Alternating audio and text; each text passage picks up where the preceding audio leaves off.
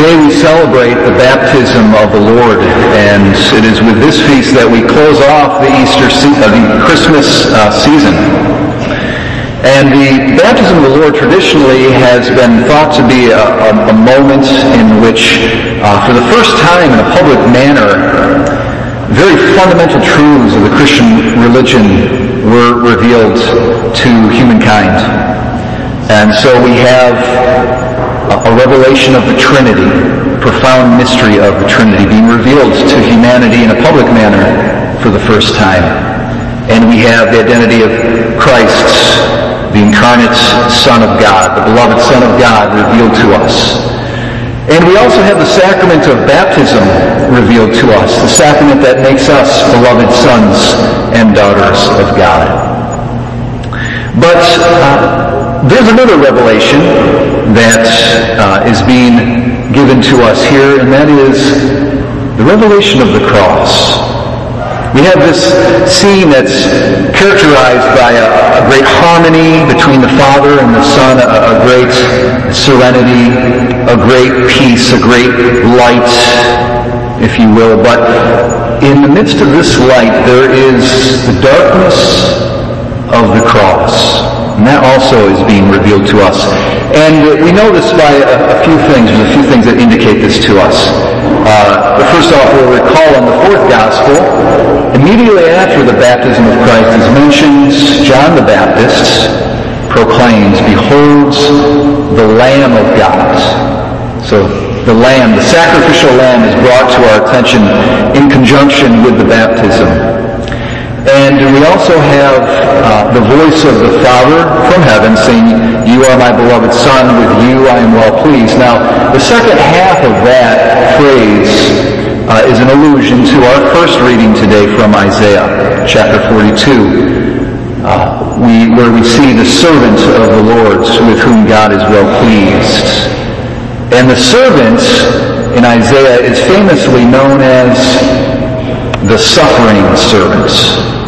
And so we see that right from the beginning, from Christ's glorious inauguration, the, the darkness and the suffering of the cross is placed before us. And I'll continue to speak about this theme of the cross and the suffering of the cross, and more generally, human suffering, by drawing your attention to a text from our second in the uh, first epistle to John, which John says the following. He says, Jesus Christ, who came by water and blood, not by water only, but by water and blood. Now, this is a kind of a cryptic statement, and it's helpful for us. We can draw out the meaning of the statement if we know the historical context within which this epistle was written. Towards the end of John's life, uh, we have it on, on relatively reliable ancient testimony that towards the end of John's life, he was in conflict with a number of false teachers, one of whom was a man by the name of Cerinthus.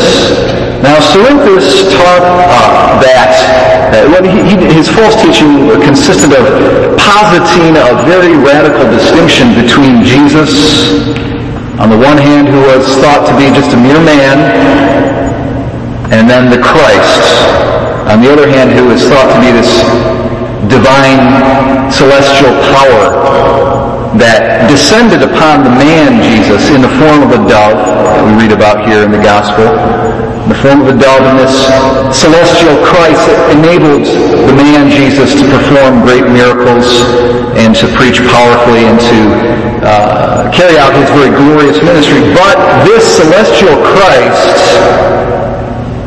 this dove, as it were, flew away from Jesus just before he would go to the cross, just before he would suffer his passion.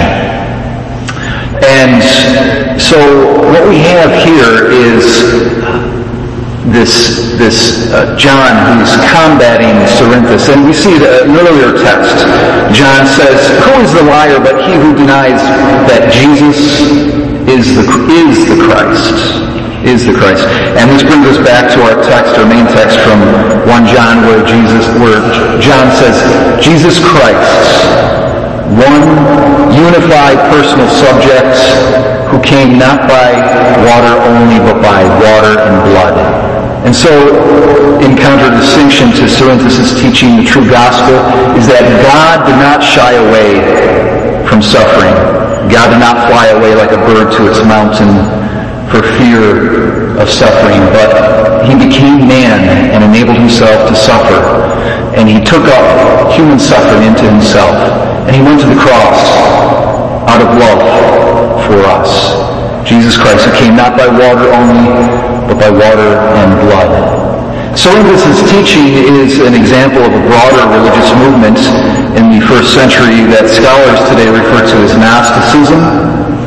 Gnosticism was uh, an Oriental uh, religious movement that sought to deal with the problem of human suffering. Uh, but it did so in, a, in an erroneous fashion. For the Gnostics, human suffering was the greatest evil. And it was inherently bound up with the material world that was thought to be inherently evil. And the Gnostics' goal was to transcend the material worlds and thereby escape the problem of human suffering. So, in contradistinction to this, this thought, John is teaching us, and the true gospel proclaims, and Christianity has, has always taught that sin is, I'm sorry, suffering is not the greatest evil that human beings have to face and deal with in this world. The greatest evil is sin. And suffering is a result of human sin. Human suffering comes as a consequence of human sin. So the deeper, the more fundamental problem is human sin. But God in His mercy didn't leave us abandoned to sin, but He became one of us. He embraced us. He embraced our material world by becoming flesh. And he took up into himself our suffering. And through suffering, through embracing our human suffering, he solved the problem of human sin. He saved us from our sin. He made atonement for our sin and opened the way up for us to return to the Father and to be his beloved sons and daughters once more. And so I leave you with uh, a, a, return reflection upon our scene from this, uh, from the gospel, whereby the dove comes down upon Christ, this, the Holy Spirit, in the form of a dove. Now, contra Cerinthus, we have to uh, we have to let the Bible interpret the Bible. And so, what is the true significance of this dove? We can return to the other major place in the Bible where a dove appears, and probably some of you are already thinking of this place. And I'm referring to the story of Noah, Noah's Ark, in the book of Genesis.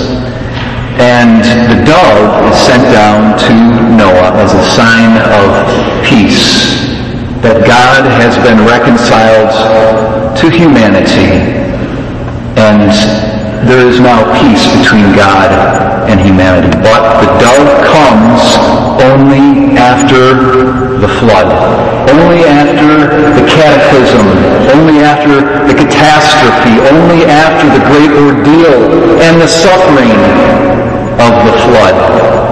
And so that's what is being revealed to us at Christ's baptism, that there is a catastrophe to take place, and that's the catastrophe of the cross. But it will be that suffering and that catastrophe that will bring us true peace with God. And so there's two pieces. There's the peace that the world offers us, the peace that's without suffering, that's afraid of suffering, that flees suffering. But then there's the peace that Jesus Christ gives to us and leaves us with. And that's the peace that comes through suffering, even because of suffering. And we as Christians do not need to fear suffering. We don't, of course, as 21st century Americans in upstate New York, New York we, we're not subject to disease, and, and currently, thank God, there's no major uh, war taking place on our soil. Our relatives are not getting shot before our very eyes. But we have suffering that we deal with. There's, there's the death, an untimely death of a loved one. There's divorce. There's family tension. There is suffering, hospitalization. We're dealing with old age, with disease, with sickness, with loneliness. But as Christians, our suffering doesn't need to be the greatest evil for us. But our suffering can become a means of redemption. We are members of the body of Christ, and Christ continues to suffer through his members, and thereby he continues to redeem the world through us. Our suffering can become uh, meaningful, and it can become a means by which we grow closer to God, and we make atonement for our own sins, and we make atonement for the sins of others, and we participate in that great work of redemption whereby Christ has reconciled the world to God the Father and set it at peace with him. And thereby, if we do that, if we embrace our suffering, we will show ourselves to be true disciples of the one who came, not just by water, but by water and blood.